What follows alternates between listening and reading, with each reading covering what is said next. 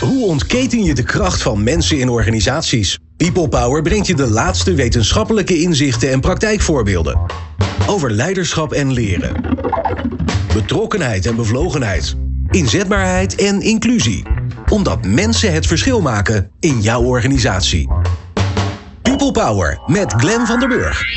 2022 was een ingrijpend jaar waarin de toekomst van werk vorm begon te krijgen. Enorme krapte op de arbeidsmarkt dwingt directies om het werkgeluk van hun medewerkers op de strategische agenda te zetten. En ook onze manier van werken is onder invloed van de coronapandemie blijvend veranderd. Minder bij elkaar en meer voor een scherm. In deze aflevering van People Power ga ik met vijf, jawel, je hoort het goed, vijf experts op zoek naar de veranderingen die werk het afgelopen jaar heeft ondergaan en wat dat betekent voor het komende jaar.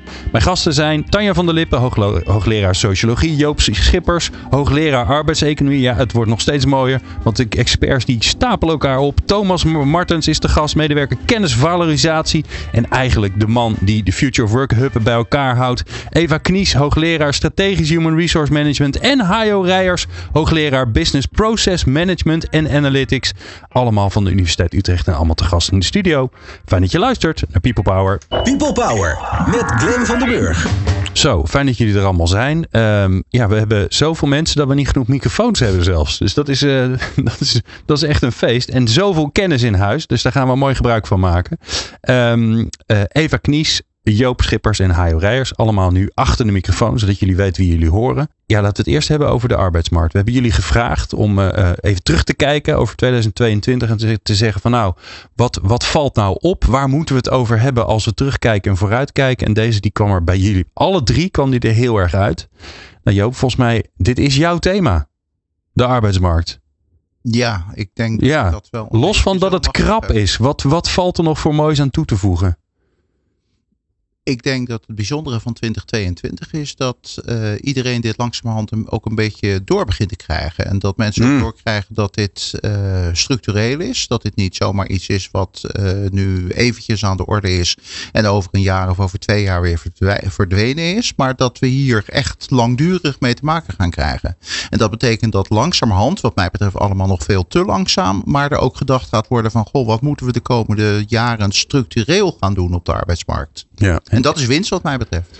En nou, nou, nou sluimert er ook een, uh, een recessie. Uh, gezien uh, nou ja, de oorlog in Oekraïne, inflatie, alle andere dingen die er spelen. Gaan we dan weer last krijgen van een ruime arbeidsmarkt? Of voorspel jij dat die er nooit meer gaat komen? Nou, nooit is een heel groot woord. Ja, is wel een groot woord. Hè? Ja. Zeg nooit nooit. Domme maar, vraag dan een wetenschapper. Uh, er, zal, er zou door conjuncturele bewegingen best de komende jaren nog wel eens een keer weer een dipje kunnen zijn. Dat we geen 300.000 werklozen hebben, maar misschien wel weer een keer 400.000 werklozen. Maar de onderliggende trend is krapte. De onderliggende trend blijft dat uh, de instromers op de arbeidsmarkt, dat die niet voldoende zullen zijn om de uitstromers te compenseren. Ja. En dat betekent dus dat je, nou ja, of je krijgt een tekort, of je moet uit een andere bron gaan putten om uh, dat tekort aan te vullen. Maar uh, dus uh, dat kan, dat kan af en toe per jaar een beetje wisselen. Maar dit is wel het hm. grondpatroon voor de komende twee decennia. Ja, dat is wel interessant Eva. Want als ik de gemiddelde HR-afdeling doorkijk. En ik kijk hoe de processen in elkaar zitten van het aannemen van nieuwe mensen.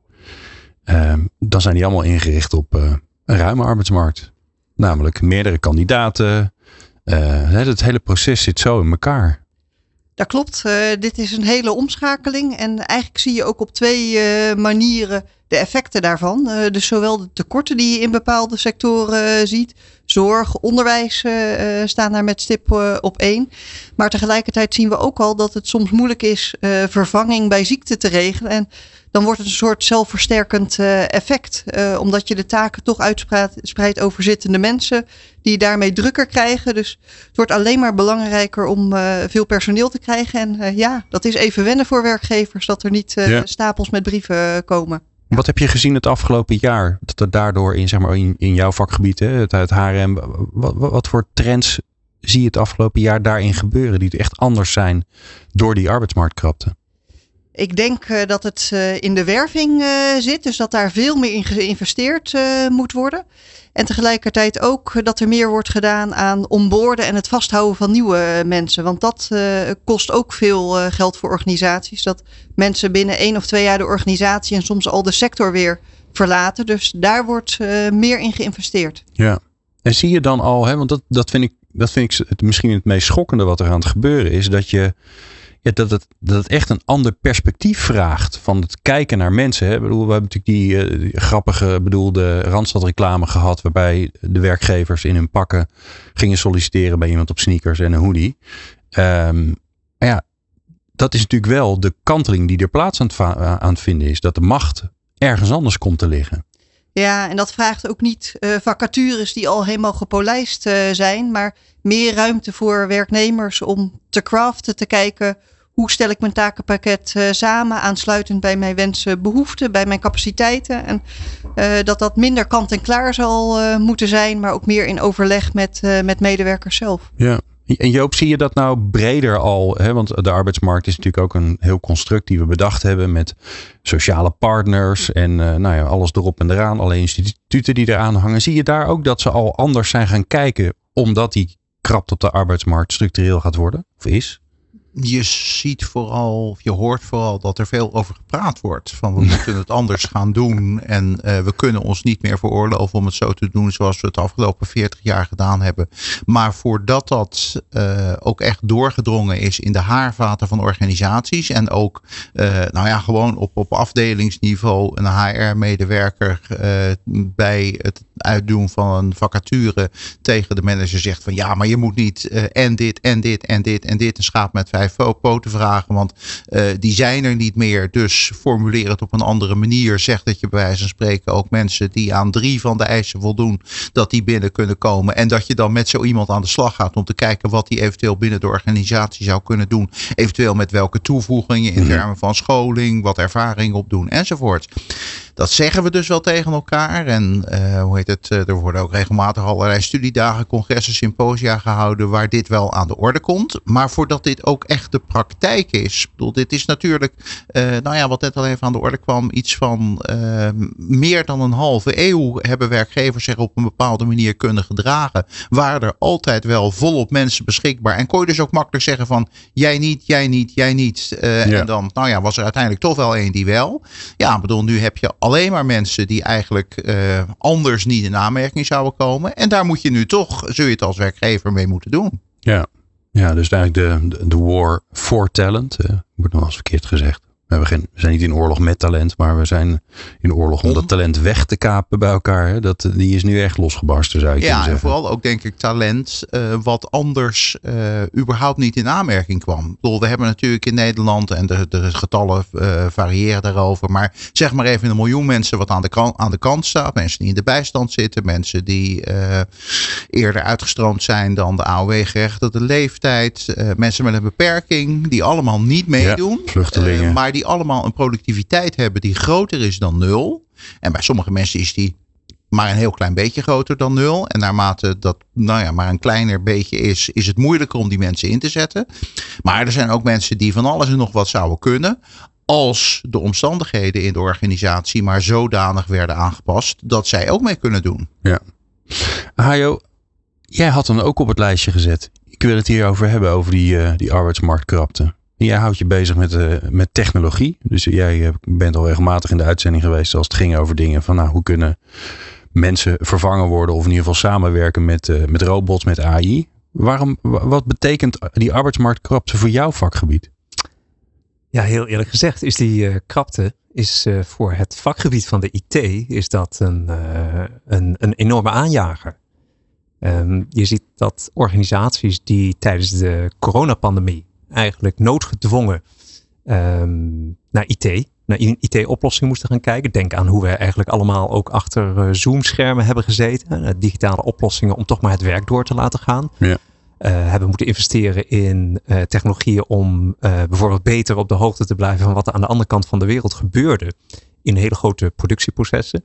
je ziet dat die, al die uh, interesse die toen eigenlijk op is gekomen, dat die nu eigenlijk heel goed van pas komt. Omdat, uh, ja, wat eerder aan, aan de orde kwam, als je niet kunt werken aan um, het aanbod uh, op de arbeidsmarkt, dan kun je misschien wel kijken, gebruik maken van IT, van kun je dan niet de vraag naar arbeid, kun je dat niet veranderen hm. of ver, verminderen?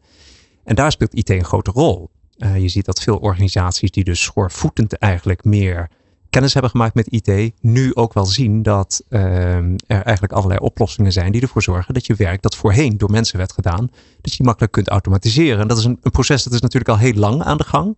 Maar ik zie dat dat nu uh, zal accelereren. Dat, uh, ik kan het ook zien aan op congressen en aan vragen die we krijgen, dat de organisaties eigenlijk over alle sectoren heen ontzettend op zoek zijn naar hoe kunnen wij eigenlijk um, werk dat we voorheen door mensen uh, lieten doen, hoe kunnen we dat, hoe kunnen we dat uh, anders organiseren? Hoe kunnen we dat door software robots bijvoorbeeld laten doen? Ja, het grappige is natuurlijk dat we een aantal jaar geleden diezelfde discussie uh, langs hoorden komen. Van ja, als dat allemaal uh, gaat zoals voorspeld wordt door alle futurologen, ja. dan hebben we straks te weinig werk. En dan uh, moeten we het werk gaan verdelen alsof het een schaarste vraagstuk is. Ja, en nu zitten we, nu, nu jaagt zeg maar de schaarste van mensen, jaagt juist het zorgen dat er minder mensen nodigheid aan he, hebben aan. Ja, het klopt. Het is trouwens een hele uh, lange en, en, en, en, interessante discussie. Of, uh, verdere, of we er ooit toe zullen komen of we de, de mensen helemaal weg zullen kunnen uh, automatiseren. Dat, dat, dat lijkt er niet op. Het lijkt er eerder op dat in allerlei studies dat, uh, ook al gaan we meer informatietechnologie gebruiken, dat we daardoor wel nieuwe soorten, nieuw soort werk creëren. Dat is eigenlijk een patroon dat je eigenlijk mm. over de laatste 150 jaar ziet. En natuurlijk, dat geeft geen garanties over hoe het zal uh, verlopen. Dus ik, in die discussie uh, denk ik niet dat, dat IT een, een, een, de mens volledig zal vervangen. Maar voor een hele lange tijd, voor die, die komende decennia die Joop eigenlijk al noemde, zullen we daar echt wel intensiever gebruik van moeten maken. Ja. ja. Ik zag laatst, uh, was deze week volgens mij, of vorige week natuurlijk, uh, Alexander Klupping uh, bij Op 1, die zelf nogal shocked was. Ik ben natuurlijk weer de naam vergeten, want ik schakelde eigenlijk te laat in. Wat natuurlijk ouderwets is eigenlijk, zit ik nu niet te bedenken. Maar ik schakelde te laat in om, om mee te luisteren. Ja. Maar die had het over een hele ingewikkelde, nou ja, soort deep blue computersysteem. Waarbij nou ja, je, je, geeft, je geeft hem een vraag. Ja. En dan komt hij met niet met een antwoord, zoals we misschien van Google gewend zijn, maar die gaat produceren. Dus hij had bijvoorbeeld gezegd: schrijf een, uh, een korte verhandeling over dit en dit en dat. En ik ben voor, of ker kernenergie of weet ik wat. En toen kwam er gewoon een soort essay uit. Klopt. En hij was er zo van geschokt, omdat hij dacht: ja, maar dit, dit is creatief werk wat ineens vervangen wordt.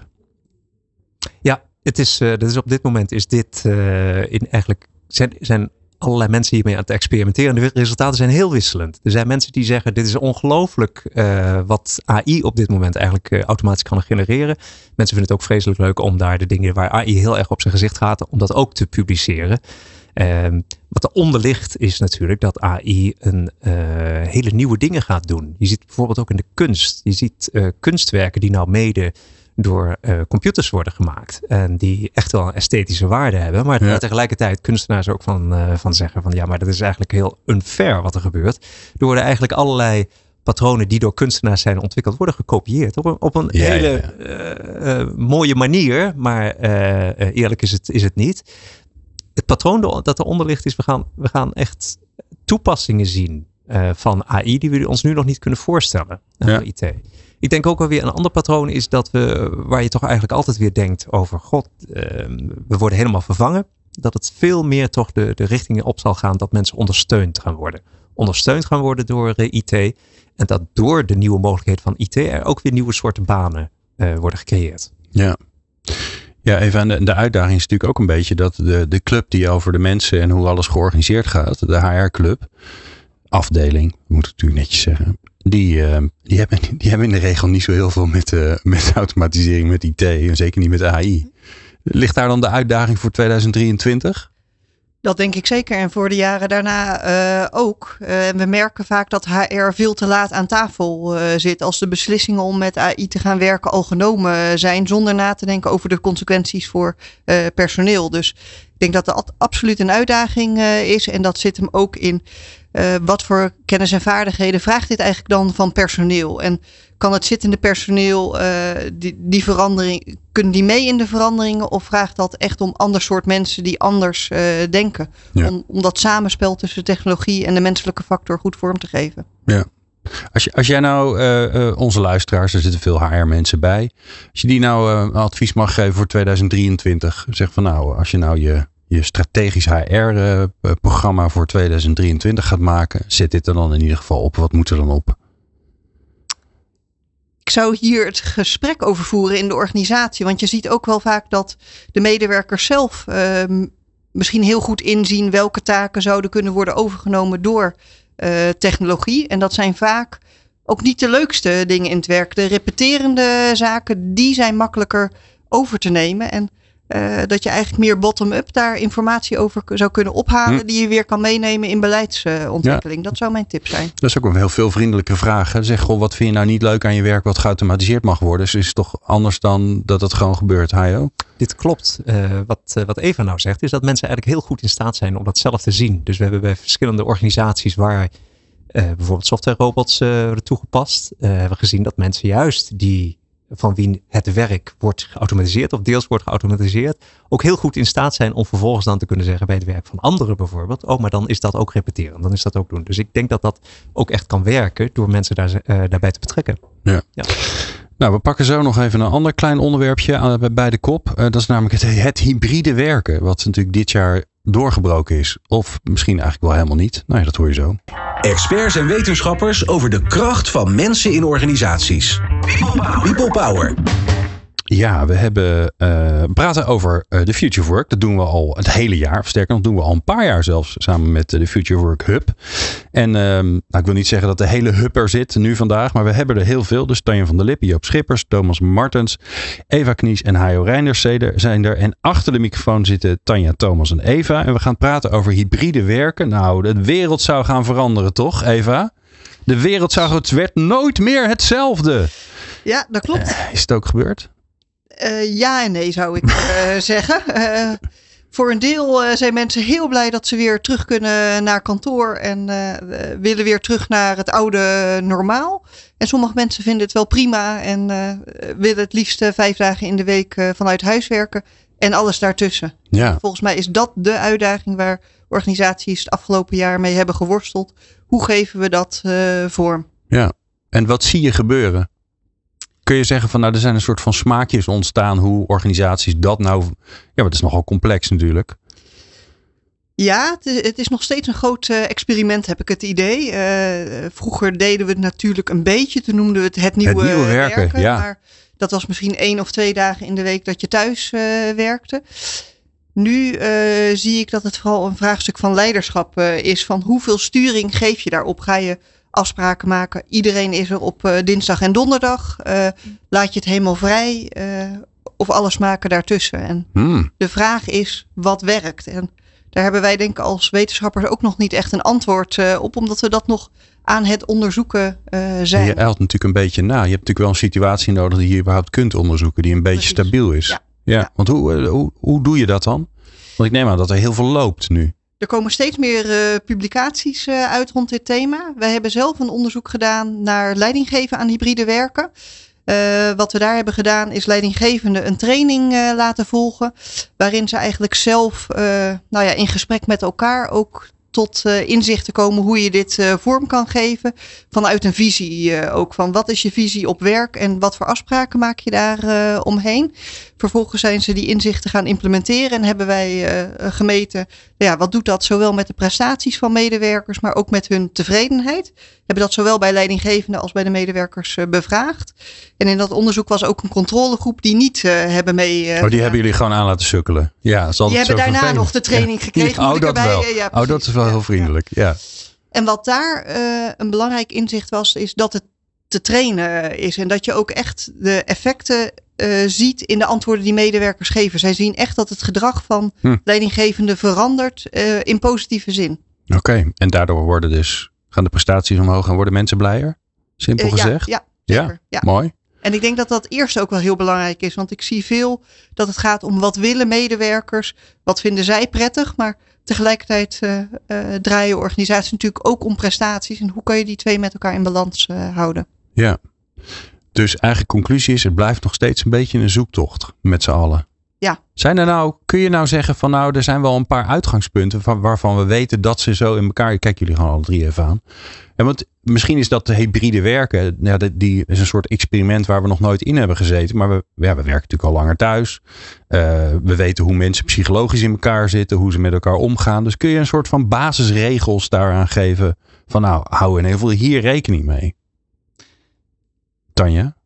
Ja, ik, en dan alvast een aanloopje. Ja, ik wou wel graag. Uh, want uh, ik, vind, ik wil allereerst zeggen, het is heel mooi dat je naar die leidinggevende onderzoek doet. Want dat gebeurt eigenlijk te weinig op dit moment in Nederland. Dus Aha. we kijken wel naar de, de werkende thuis. Hè, uh, en de collega's daaromheen. Maar niet zoveel naar die leidinggevende. En ja, en die hebben het heel erg lastig gekregen nu. En laten we wel wezen, het zijn werkenden in een organisatie. Het zijn geen ZZP'ers. Dus er mag ook best wat gevraagd worden. Nou, de basisregels van uh, thuiswerken. Ik denk dat een belangrijke daar is, let op je collega's. Het gaat niet alleen maar of je zelf thuis werkt. Uh, wij hebben ander onderzoek gedaan en daar hebben we naar collega's gekeken. En of je zelf thuis werkt, dat ligt echt aan je situatie. Heb je kinderen thuis? een hond, dan ben je misschien liever op het werk. Maar zit je in een kantoortuin op het werk, dan ben je misschien liever thuis. Hm. Maar als je collega's allemaal thuis werken, dan wordt het lastiger voor je om, uh, ja, aan wie moet je dan wat vragen? Dus dat is een hele belangrijke. Maar kom je dan nog voor? Toch? Zo'n gevoel van ja, nou ben ik hier en dan ben ik hier alleen. Ja, dan kan ik dus goed thuis alleen zijn. Ja, precies. He, dus uh, uh, dus dat, ik zou zeggen, dat is een eerste regel. Kijk om je heen. Je moet het met elkaar doen. En dan die tweede waar je het over hebt. Ja, je beste idee krijg je meestal ook van andere mensen. En misschien wel van je directe collega's, maar ook van de mensen die net een stap verder staan. dus die je bij het koffiezetapparaat ontmoet. Maar die je op het scherm ziet wanneer je thuis werkt. Ja, dat zijn natuurlijk niet de mensen die je misschien bij het koffiezetapparaat uh, ontmoet. Dus een andere regel, basisregel zou, zou denk ik zijn, ja, stel je open. Een derde met thuiswerken is dat werknemers ook vinden voor wat hoort wat. Dus als je mag thuiswerken, dan moet je misschien wat meer presteren thuis. Daar zijn ook weer verschillen tussen mensen. Dus het leidt ertoe dat sommige mensen die thuis werken ervaren meer werk-privé conflict. Gaan, omdat ze harder gaan werken. En voor anderen zit dat weer niet zo. Dus ze zei, ik ik zou niet kunnen zeggen, uh, en dat hoor je ook aan mijn verhaal, dat er zijn drie basisregels nee, of zo. Nee. Dat die verschillen voor mensen. Maar dit zijn wel dingen om rekening mee te houden, zeker. Ja, en, valt er nou iets te zeggen over hoe vaak je elkaar moet, moet zien, fysiek?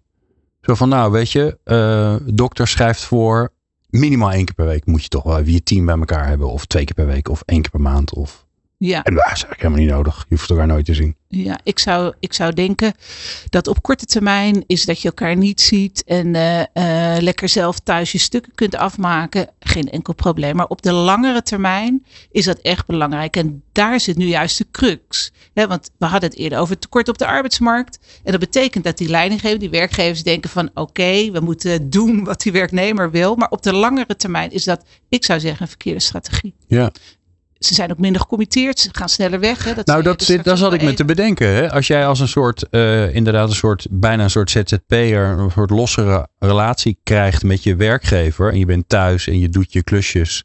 Hè? Een beetje in, de, in, de, uh, in die gig-achtige manier van, nou, ik doe dit en dan kun ik, ik type even dat stukje code. Ja, dan, uh, waarom zou je dan niet ergens anders gaan werken? Ja, onderzoek laat zien dat uh, juist jongere medewerkers willen eigenlijk liever naar kantoor komen. Maar oudere medewerkers, die zijn weer thuis. Maar zijn natuurlijk meer gecommitteerd. Die veranderen minder van de organisatie. Maar juist, je moet eigenlijk zorgen dat het op de werkvloer zo is. Dat die jongere medewerkers, die komen graag. Maar dat daar ook die andere medewerkers zijn. En dat die jongere medewerkers leren om gecommitteerd te raken aan het bedrijf en dergelijke. Ja. ja. Thomas, jij wilde het heel graag hebben over het welzijn van de mens. Altijd. Dat vind ik altijd een ongelooflijk belangrijk onderwerp. En je was er niet de enige, kan ik je zeggen. Dus um, hoe, um, hoe gaat het met ons, de werkende mens? Goh, Nogal dat is een grote vraag. Ja, dat is. Um, nou, mijn indruk is wel aardig, maar ook weer niet zo goed. Hè? De verzuimcijfers uh, gaan omhoog en dat is niet best heeft hier ook mee te maken, wat we net bespreken. Dus de um, thuiswerken, wat lekker. Hè? Ik heb ook mijn kantoortje op zolder. Uh, daar kan ik gewoon lekker wegtypen, word ik niet gestoord. Maar ja, als je daar een hele week zit, is ook wel alleen. Um, en hoe verbind je jezelf dan met de organisatie? Hè? Wat gebeurt er dan vervolgens bij mij uh, als medewerker? Hoe leuk vind ik het dan allemaal nog? Hoe makkelijk is het om uh, een collega op te bellen als ik met een probleem zit om iets samen op te lossen? Mm. Uh, vergeleken met even bij iemand binnenlopen met een kopje koffie. Um, ik denk dat we, als je het hebt over die discussie rondom hybride werken, maar, maar sowieso de, de arbeidsmarkttekorten, kun je niet om het welzijnsaspect uh, heen. Uh, tegelijkertijd open je dan ook de deur naar hoe meten we dat allemaal uh, netjes? Hè? Dus de, je kunt ja. kijken hoeveel uren hebben mensen zich ziek gemeld. Heel belangrijk. Uh, hoe snel gaan mensen weg? Um, Eva noemde het al. Mensen gaan binnen een jaar weer naar de volgende baan. Uh, in de zorg vertrekken mensen zelfs de hele sector uit hè, binnen een jaar. Ik geloof dat uh, 17% de sector weer, weer uitgaat.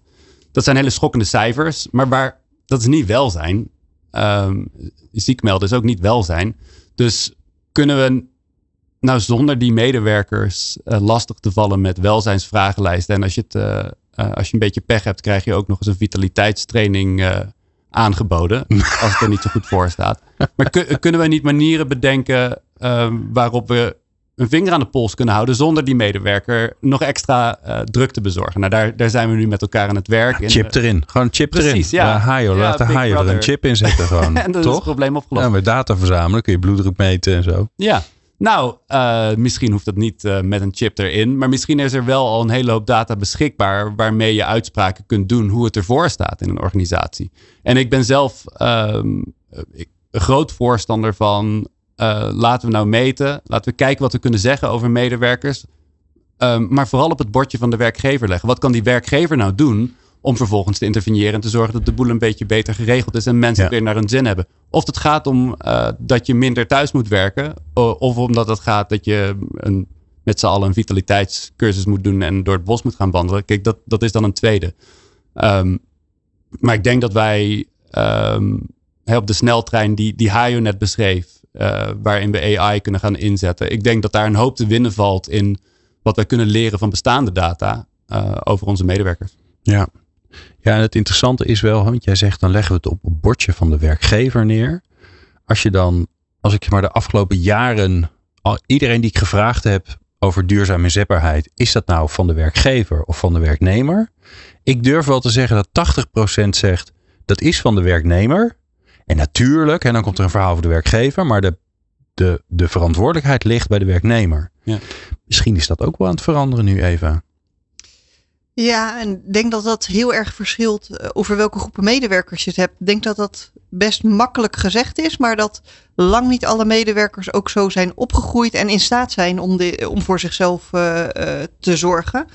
Uh, nou, het dus klinkt als een soort van Nee, nee, als werkgever zijn we daar niet van. Nee, die verantwoordelijkheid kunnen wij natuurlijk nooit op ons nemen. Want dat is een, het is een beetje het, toch het neoliberalistische beeld van uh, iedereen zorgt voor zichzelf. Maar ja, daar zijn we natuurlijk ook wel een beetje gelukkig, maar een beetje bij vandaan aan het gaan. Zo van ja, uh, het systeem waarin we zitten, in dit geval is dan werk, wat door de werkgever toch voor een belangrijk gedeelte wordt bepaald, bepaalt ook of jij gezond kan zijn of niet gezond kan zijn. Ja, ik denk echt dat het een gedeelde verantwoordelijkheid uh, is. En wat ik nog wel eens zie is dat, dan komen we toch weer bij die rol van leidinggevende, dat die het soms best lastig vinden om dat gesprek te voeren. Zeker als het niet alleen een werkoorzaak heeft, maar een deel misschien ook in privé of in de persoon zelf uh, zit. Dat het dan toch heel belangrijk is om dat gesprek uh, te voeren en te kijken wat is er nodig om iemand gezond en vitaal te houden. Want uiteindelijk ligt dat zowel op het bordje van de werkgever als van de werknemer als dat niet goed gaat. Ja, uitdagende tijden als je nu uh, werkgever bent of leidinggevende of bestuurder, lijkt mij. Tanja, ik wil ook even naar uh, alle andere taken die we hebben naast het werk ja. en de combinatie daarvan. Dat ligt natuurlijk ook in de lijn van dat hybride werken. Want je zou kunnen zeggen, nou, dat is hybride werken is een, is een zegen voor iedereen die ook nog een gezin heeft, mantelzorger is, uh, vrijwilligerswerk doet, nou, enzovoort, enzovoort. Ja, dan, ja, en dan is het meteen goed om dat genderverschil te maken. Oh, ja. Ja. ja. Want als vrouwen gaan thuiswerken, dan gaan ze meer zorgen. Laat steeds toch nog steeds al het onderzoek zien. Um, en je hoort mij ongenoegen. En als mannen meer gaan thuiswerken, dan gaan ze meer werken. Oh. Dus daar zou zomaar een nieuwe ongelijkheid mee gecreëerd kunnen worden tussen mannen en vrouwen. Want dat is natuurlijk niet de bedoeling van al dat thuiswerken. Ja. Maar ja, omdat, en dat heeft ermee te maken natuurlijk dat vrouwen eerder de zorg oppakken en, en erop letten wat er moet gebeuren in huis. Dus hè, zij zullen eerder die afwasmachine even uitruimen of de kinderen even ophalen. Zo, ben ik blij dat ik dat vanochtend heb gedaan, zeg. Voor, ik twijfelde, ja, ik twijfelde. Ik wilde al weggaan en ik dacht, Nee, je kan dat best nog wel even doen. Maar ik moest mezelf er wel toe zetten. Dus ik voelde ja. al. Ja, het is geen automatisme. Hè. Vrouwen hebben dit. En ik, ik chargeer hier, hè, want dat is te generaliserend. Maar vrouwen hebben dat meer geïnternaliseerd. Dus die zien Ja. Dat die afmachine, afwasmachine uitgeruimd kan worden. En ja, jij geeft jezelf een compliment Ja. als je het doet. Ja, wat oh nee, eh, nou sterker nog. ik- Doing ik, ik, gender noemen we dit. Ik pleit, ik, pleit mezelf, ik pleit mezelf vrij. En ik bevestig het, want ik wilde gewoon weggaan. Dus ik snap het, helemaal wat je bedoelt. Ja. En sterker nog, volgens mij ben jij eh, midden in de coronaperiode eh, ook in de uitzending geweest om juist dit aan te geven. Ja, dus dat, ja. dat, dat samen thuis zijn, dat dat eigenlijk ja, de emancipatie in de weg zit en de, de weg naar gelijkheid. Ja, we hebben aan het begin van de coronacrisis is onderzocht door collega's, Mara Jurkens bijvoorbeeld, verandert dat de taakverdeling nu? En ze- dachten, ja, dat gaat het veranderen. Dit wordt een game changer, want ook die man is nu meer thuis. Ja, die ziet ook eindelijk dat er wat moet gebeuren. Precies. Ja. En die man die werkte sowieso al wat meer uur. En in het begin leek dat er ook zo te zijn. En ze- zeker bijvoorbeeld in de zorgsector, hè, waar meer vrouwen werken. Dus vrouwen waar meer. En ze hebben het heel vaak onderzocht. En nu op het eind is het toch zo, niks is anders. Oh, dat is Ja. hetzelfde gebleven. Het is allemaal hetzelfde gebleven. Dus er is Ja. echt heel veel meer nodig. Hè. Wij gaan nu ook nieuw onderzoek starten weer. Waarin we ook zeggen, ja, dit moet niet over. Want nou hebben we het over mannen en vrouwen. Het Ja. moet niet een fix the women approach zijn. Hè, vrouwen meer naar de arbeidsmarkt, mannen meer in huis. Maar het moet een fixed system. Hè, dus bijvoorbeeld dat geboorteverlof. Wat nu eindelijk uitgebreid is voor mannen. En daar, daar liepen we achteraan. In, eh, in Europa, misschien wel in de wereld. Sinds juni, negen weken, 70% betaald. Ja, dat soort dingen. Dat, ik hoop dat dat zo aan de dijk gaat zitten. Ja. Zijn er nog andere dingen waar, eh, als we uitkijken naar 2023, waarvan jullie zeggen van nou, als we nou kijken naar hybride werken, maar ook naar het welzijn van, eh, van medewerkers, daar moeten we echt, eh, daar moet je echt scherp op zijn. Ja, Tanja, die. Ja, ik wil heel graag dat er meer gelet gaat worden op welke dagen mensen dan naar het werk gaan. En dat werknemers ook buiten de maandag, dinsdag of donderdag, dat de teams ook eens gaan kiezen voor de woensdag en de vrijdag. Want ja, de snelwegen zijn leeg, de treinen zijn leeg, Bizar, hè? de kantoren zijn leeg. Wat zijn we toch aan het doen? Ja. ja, het is bizar hoe dat er nog steeds in zit. Ja. Ja. En dat allemaal omdat vrijdag voor het weekend zit en woensdagmiddag de schoolkinderen vrij zijn. Nee, want we hebben continu roosters inmiddels Ja. in grote delen van Nederland. En dan zijn de kinderen elke dag. Jij kijkt naar Ja. mensen met Heb je- jonge ja? kinderen. Hoe- Heb je al continu rooster? Nee, wij hebben woensdagmiddag Nee? gewoon Zie je? eh, gezellig de Dat kinderen bedoel op de ik. Ja. Zo zie je maar hoe langzaam dingen gaan, hè? Oké. Ja, ja, Ja, ja, Tanja. ja, het gaat ja, allemaal ja. niet zo snel, helaas. Ze zijn er wel, maar nog zeker niet overal. Alright, nee, die hebben we. Dus eh, ja, ik, ik zal er ook rekening mee houden. Ik ben woensdag ook altijd vrij. Maar dat heeft niks met mijn kinderen te maken. Het is gewoon het midden van de week. Vind ik fijn. Ehm, Eva, 2023. Ik eh, zou een pleidooi willen houden voor niet heel veel nieuwe dingen doen, maar de dingen blijven eh, doen. Ik denk in HR-land is het nog vaak de trends eh, volgen en dan gaan we weer met z'n allen die richting op. Eh, Ik denk, als we het over, hebben over welzijn, eh, dan was dat een eh, thema en dat zal het blijven. En ik denk dat dat goed is om steady Heel te blijven volgen en daar ge- gericht actie op te blijven ondernemen. Ja, Thomas, ik stel jou een iets andere vraag. Graag. Ehm, namelijk over de Future Work Hub. Ja. Wat gaan jullie als Future Work Hub in 2023? Waar gaat de focus op? Wat gaat, eh, wat gaat de, de extra aandacht zijn los van alles natuurlijk wat je gewoon nog door blijft doen? Nou, naast alle mooie dingen die we al, eh, al gedaan hebben de afgelopen jaren en voort blijven zetten, richten we ons in het eh, in 23, nou, als het een beetje mee zit, op een prachtig groeifondsproject. Wat eh, de commissie natuurlijk gaat financieren. Als de commissie meeluistert, eh, dat jullie het even weten. Meer uren Ja. werkt heet het. Eh, zet er maar vast een plusje bij. Meer uren werkt. Meer uren werkt. Hoe krijgen we het nou voor elkaar met z'n allen om de deeltijdnorm te doorbreken? Dat is eigenlijk de soundbite waar het om gaat. Tegelijkertijd hopen we met elkaar verder te kunnen blijven ontwikkelen. Waar eigenlijk afgelopen jaar enorm eh, mooie stappen in gezet zijn. In samenwerking opzetten ook met, eh, met de Rijksoverheid. Een aantal ministeries hebben nu hele mooie samenwerking mee. Eh, hopelijk in januari gaan we starten met een project over open overheid. Hoe, hoe kunnen we nou ambtenaren begeleiden en de organisatie begeleiden bij het begrijpen wanneer mensen openheid willen bieden en wanneer misschien helemaal niet. En wat staat in de weg? Wat helpt daarbij? Nou, dat is natuurlijk een torenhoge ambitie van, eh, van het Rijk. En die kunnen alle hulp eh, goed, goed gebruiken. Dus ik denk dat soort samenwerkingen ehm, zullen we de komende jaren blijven ontplooien. Mooi. Straks alweer het laatste blokje van dit uur met eh, ah, de fijne collega's van de Future Work Hub van de Universiteit Utrecht. En die gaan we hebben over klimaat. En dan denk je misschien, wat heeft dat met werk te maken? Nou, dan moet je blijven luisteren. Leiderschap, leren, inzetbaarheid en inclusie. De laatste inzichten hoor je in People Power. Tanja van der Lippen, Joop Schippers, Thomas Martens, Eva Knies en Hajo Rijers in de studio. Um, ik denk dat dit de hoogste hoogleraar dichtheid is die ik ooit heb gehad in een programma. Dat kan bijna niet anders. Um, ik ga bij Tanja beginnen. Want Tanja is de aanstichter uh, van dit onderwerp. Want uh, nou ja, we hebben jullie allemaal gevraagd, waar moet het nou over gaan als we terugkijken, als we vooruitkijken. En Tanja, jij zei, het klimaat, daar moet het over gaan. Ja. En toen dacht ik, ja, dat vind ik een. Hè, ik maak ook programma's over duurzaamheid. En dan hebben we het heel veel over het klimaat en klimaatverandering en alle effecten. Maar één people power eigenlijk heel weinig. Dus waarom moeten we het erover hebben? Ja, ik wilde het heel graag over hebben. Want het arbeidsmarkttekort is natuurlijk een heel belangrijk vraagstuk. Maar ik denk het, het grote vraagstuk waar wij met z'n allen voor staan, binnen, buiten werken, is het klimaatvraagstuk. En ik wil het er zo graag over hebben, omdat ik denk dat wij uh, in bedrijven, binnen organisaties, ook zelfs binnen onze eigen Future of Work Hub, nog maar net de discussie zijn gestart. En ik geef een voorbeeld, hè, als het over het werk gaat. Uh, we weten van het vliegen, dat deden we niet meer in corona. En het is ook niet meer terug op het oude niveau als het over werk gaat. Maar als je nu bijvoorbeeld uh, met de trein reist door Europa. Kijk, als je een vliegticket pakt, dan, uh, dan kan je de sites vergelijken. En dat doen werknemers ook. Maar reis je bijvoorbeeld met de trein naar Italië, nou dan is het zelfs moeilijk om een ticket te kopen. Hmm. Wat doen bedrijven hiermee? Hoe zijn ze hiermee bezig? Dat is maar één van de vele vraagstukken. Bijvoorbeeld, moet er een nieuw gebouw neergezet worden? Of kunnen we door met het oude gebouw? Er wordt nu meer thuisgewerkt. Er worden misschien gebouwen afgestoten. Moet er dan weer een nieuw gebouw bijkomen waar hè, uh, uh, de oude me medewerkers in kunnen? Of kunnen we dit anders doen? Ja. Hoeveel afval produceren we op het werk? Er zijn zoveel vraagstukken. En ik denk, ja, ik zie het als onze opgave om die discussie te gaan aanzwengelen. Ja. Ja, en Joop, wil je nog wel bij een willen medewerkers die, uh, nou mensen, laten we ze gewoon maar mensen noemen, willen mensen eigenlijk nog wel werken bij een bedrijf die het klimaat naar de knop aan het helpen is? Dan ga je natuurlijk ook krijgen dat mensen zeggen, nou, oeh, eigenlijk, ik word daar nu, ben er nu zeven keer over aangesproken tijdens verjaardagsfeestjes. Ik vind het niet meer zo leuk.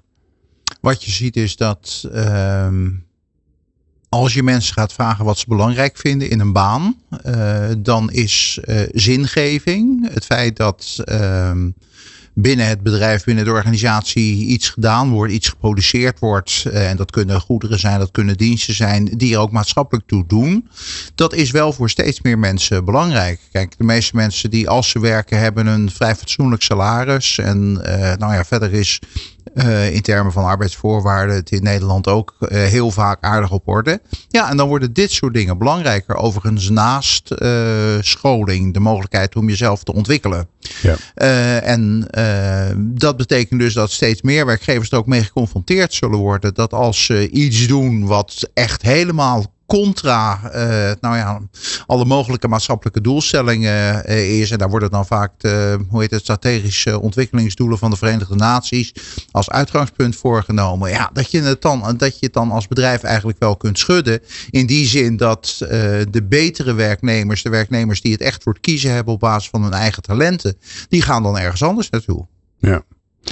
Hajo, um, ja, we doen maar even een soort uh, halve brainstorm hier. Uh, klimaat, uh, technologie en werk. Nou, ik stop ze bij jou in je hoge hoed. Wat komt er dan uit?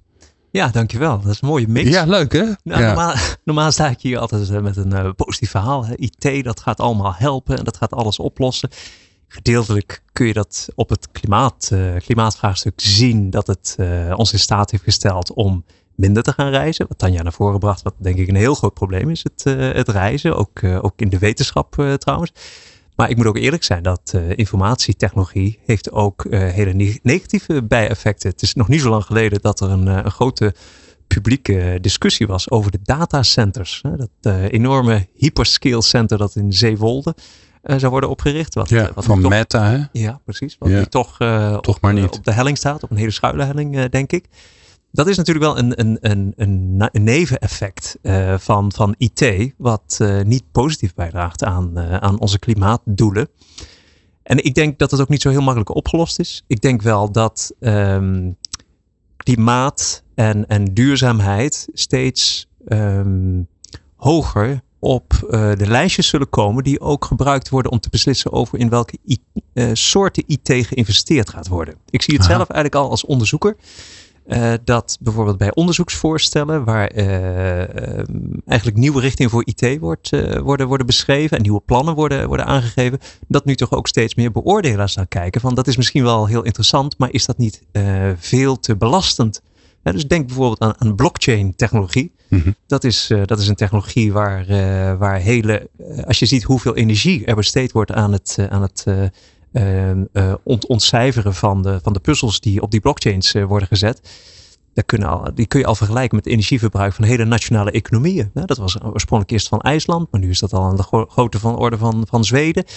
Dus dat is eigenlijk geen duurzame technologie waarin we maar kunnen blijven investeren. Hm. En die constatering, dat we ook bij de ontwikkeling van informatietechnologie en de toepassing daarvan, dat we ook dit, uh, dit aspect Aha. mee moeten nemen, dat, is, dat begint mensen zich wel bewust van te worden. Dus het wordt een soort van, van extra voorwaarde uh, in, in, in je werk. Hè? Net zoals dat we gewend zijn van, nou in ieder geval, nou jullie trouwens ook. Dat, dat geld een, een thema is in je werk. Hè? Dingen kosten geld, dus je hebt altijd bij, denk je, ja, wie gaat het betalen en budget. Ga je hier ook denken, ja, maar wat voor impact heeft het eigenlijk? Wat voor impact heeft Daar, die kant ja. moet het op. Ja, die kant gaat het ook op. Ja. ja. En het brengt ook twee dingen bij elkaar. Uh, het eerste blokje sloten we net af met uh, de oproep van Eva dat op HR-niveau uh, er over uh, dingen gesproken zou moeten worden samen.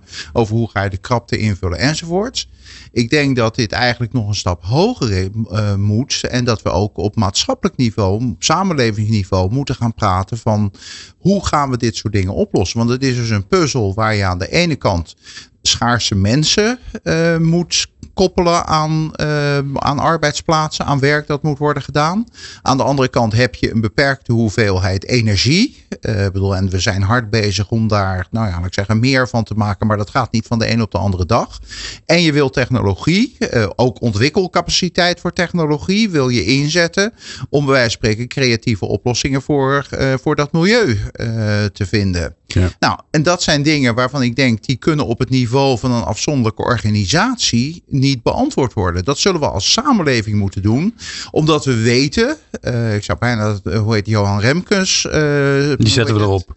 Uh, citeren van oh. niet alles kan overal. Nou, dat is denk ik voor de komende ja. jaren van, de, van deze samenleving ook op dit terrein in belangrijke mate het geval. En dus zul je samen om tafel moeten gaan huh. zitten van waar leggen wij de prioriteit? Wat gaan we wel doen en wat gaan we niet doen? Ja, en misschien ja. moet het uitgangspunt dan ook anders worden. Moeten we niet verder op de weg van meer, meer, meer, meer. Waar we nu eigenlijk toch nog allemaal steeds in zitten. En meer produceren is beter. Uh, ja. Arbeidsmarktschaarste. Dat betekent ja, dat er een tekort aan productiviteit is. Dus er moet meer, meer, meer. Maar misschien moeten we toen naar genoeg, genoeg. He, dus niet per se minder. Ja, op termijn overigens wel. Maar uh, is nu nog genoeg, genoeg zeg maar. Dus dat, dat we, ja, dus, dus dat we echt een andere blik ook gaan krijgen op die arbeidsmarkt. En misschien zijn dan die korte, te tekorten vallen wel mee. Ja. En ik zeg, misschien worden op een gegeven moment wel, ja, dat durf ik bijna niet te zeggen, moeten we toen naar minder. Want we hebben nu als eikpunt steeds 2030. Hè? Dan moet uh, CO2 moet minder enzovoort. En nou uh, heb ik goed begrepen, laatst eigenlijk pas, dat wat we tot 2030 doen, dat kunnen we niet langer voortzetten richting 2050. He, tot 2030 kunnen we ons aanpassen, maar gaan we naar 2050, dan is er echt mitigatie, is er verandering nodig. En daar zijn we nog helemaal niet uit. Dus dan, ja, dan wordt het echt minder, minder, minder. Zeg maar. Ja, ja kijk, daar, Joop, geloof ik, ik, weet daar, niet. geloof ik, daar geloof ik nog steeds. Nou, dat is een, een hele zo. aparte discussie. Maar Niet dat is wel een in. interessante discussie natuurlijk. Wat wel interessant is natuurlijk, eh, dat je zou kunnen zeggen, ja, uh, we, we hebben, willen een circulaire economie. Daarvoor weten we dat we weer heel veel mensen nodig hebben om dingen uit elkaar te halen en weer uh, op een andere manier in elkaar te stoppen. Te repareren, hè. dat doen we niet meer. Maar dat is natuurlijk eigenlijk belachelijk. Dat we dingen weggooien die gewoon, als je er een nieuw dingetje in stopt, het gewoon weer doen. Dat is allemaal mensenwerk. Die mensen die hebben we misschien, maar ja, misschien zijn ze nu wel dingen aan het doen waarvan we met z'n allen zeggen. Ja, weet je, al die goksites. is volgens mij niet goed voor het milieu. We hebben nog wat sigaretindustrie. Er zijn nog wat andere dingen waarvan we kunnen zeggen. Nou, als we daar nou mee stoppen. Dan zijn we, kiezen, hebben we weer heel veel mensen hebben we over. Die kunnen nou, we dan weer. en, en, en bijvoorbeeld de oproep van uh, Robert Dijkgraaf, onze minister van OCMW, vind ik een hele mooie. Dat ja, we denken nog steeds in termen van hoger opgeleide en Oh, lager ja. opgeleide. Maar dat woord lager opgeleid moet eruit. Hè, dat noemen we voor het praktisch opgeleide. En uh, het gaat hier om mbo'ers bijvoorbeeld. Hè? Dus ja, uh, zoals hoe heet die? Uh, bullshit jobs. Hè, misschien moeten die er meer uit. En, en, en, en zijn er dan meer mensen nodig? En, en hopelijk worden die gefaciliteerd om op het MBO hun opleiding te doen. Wordt de beloning er ook naar? En dus dat we dat zo op die manier met elkaar ja. oplossen. Ja. Ja. ja, heel mooi. En ja, het, het, het voordeel is, de loodgieter is volgens mij de gelukkigste, het gelukkigste beroep ter wereld. Er is ergens een probleem, je gaat erheen, je lost het op, je krijgt koffie en mensen zijn weer blij en hebben het weer warm. Dus wat, zeker in deze tijden. Ik wil eigenlijk afsluiten met Thomas. Uh, Thomas, want als je nou kijkt naar klimaat en, uh, en dat hele grote vraagstuk en wat het met werk gaat betekenen. Wat, wat, wat ga je daar met de Future of Work, wat gaan jullie daarmee doen? Wat een grote Toch? vraag. Nou, ja, hè? Ligt natuurlijk niet gelijk in de lijn der verwachting dat wij ons gaan bemoeien tegen klimaat. Maar tegelijkertijd gaat het natuurlijk om een, uh, nou, misschien wel de grootste gedragsverandering die je kunt voorstellen. Met met z'n allen moeten wij ons anders gaan gedragen.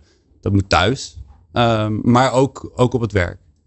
Die gedragsverandering, ja, daar weten wij met z'n allen natuurlijk best wel veel van. Um, we zijn met collega's natuurlijk ook wel bezig geweest met uh, de energietransitie. Hè? Uh, kun, kunnen wij slim nadenken met z'n allen hoe je dat gedrag nou, he, hoe kun je mensen ertoe verleiden ja. om die hele fijne uh, gasfornuizen uit een keukentje te halen.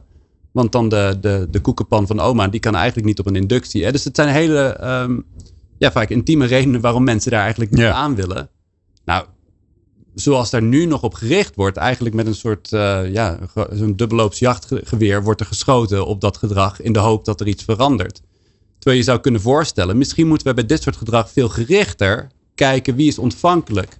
Um, maar, ook, uh, maar ik hoor je ook zeggen, wie heeft er verstand van, toch? Wie heeft er, ik bedoel, wij, jullie hebben daar verstand van. Het ja. is eigenlijk raar dat jullie zo. Eva, waarom ben je er nog niet heel erg bij betrokken bij die hele, dat hele klimaatdiscussie? Want uiteindelijk heeft een werkgever veel invloed. Uh, er zit er heel veel kennis, moet er ook heel veel nieuw werk gedaan worden. Is dit een thema? Zeker. En ik moest ook denken aan uh, de slogan in de tijd van het nieuwe werk. Om weer even het linkje naar het vorige blok te leggen. Dat ging over bricks, bytes en behavior. En eigenlijk zou je dat hier ook mooi kunnen toepassen. En eigenlijk steeds op die lijntjes tussen die concepten hebben wij volgens mij uh, expertise. En zouden we daar wel een bijdrage kunnen uh, leveren. Kortom, het uur is voorbij, maar we zijn nog lang niet uitgepraat. Ook in uh, aflevering 498 is een conclusie nog steeds dat een uur te kort is. Ik dank jullie zeer uh, voor al jullie wijsheid en superleuk dat jullie hier allemaal in de studio waren. Uh, Tanja van der Lippen, Joop Schippers, Thomas Martens, Eva Knies en Hajo Reijers. Allen van de Future of Work Hub en allen ook van de Universiteit Utrecht. En jij natuurlijk, dankjewel voor het luisteren. Meer luisteren? Ga naar peoplepower.radio en abonneer je op onze podcast.